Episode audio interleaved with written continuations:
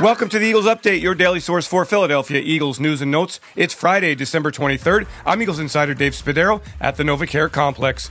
The Eagles getting ready for Saturday's NFC East game against the Dallas Cowboys. They'll go with Gardner Minshew at the quarterback position. Jalen Hurts trying to come back from that right shoulder sprain.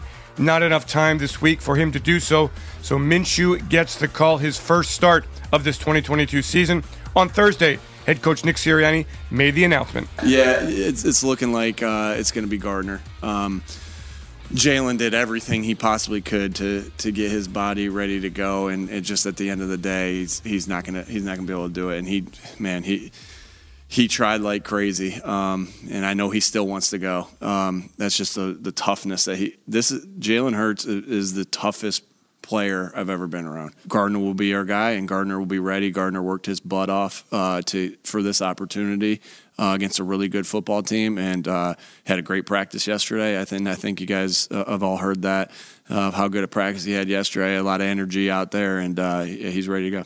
Nothing new for Minshew, who started 30 games in his career, including two games in 2021 with the Eagles. In December, he defeated the New York Jets, completing 20 of 25 passes for two touchdowns, the Eagles scoring on seven straight offensive possessions.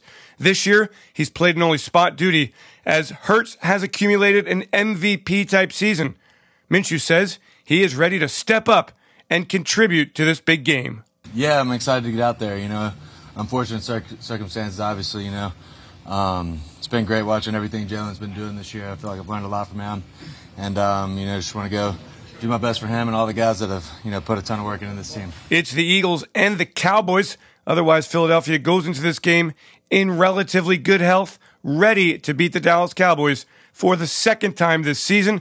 A win would give the Eagles the NFC East title and the number one seed in the NFC playoffs, meaning they would have a bye week to start wildcard weekend and the NFC postseason would come through Lincoln Financial Field. I'm Eagles insider Dave Spadaro. Thanks for joining me for this Eagles update. Have yourselves a great Eagles day. Fly, Eagles, fly, and go, birds.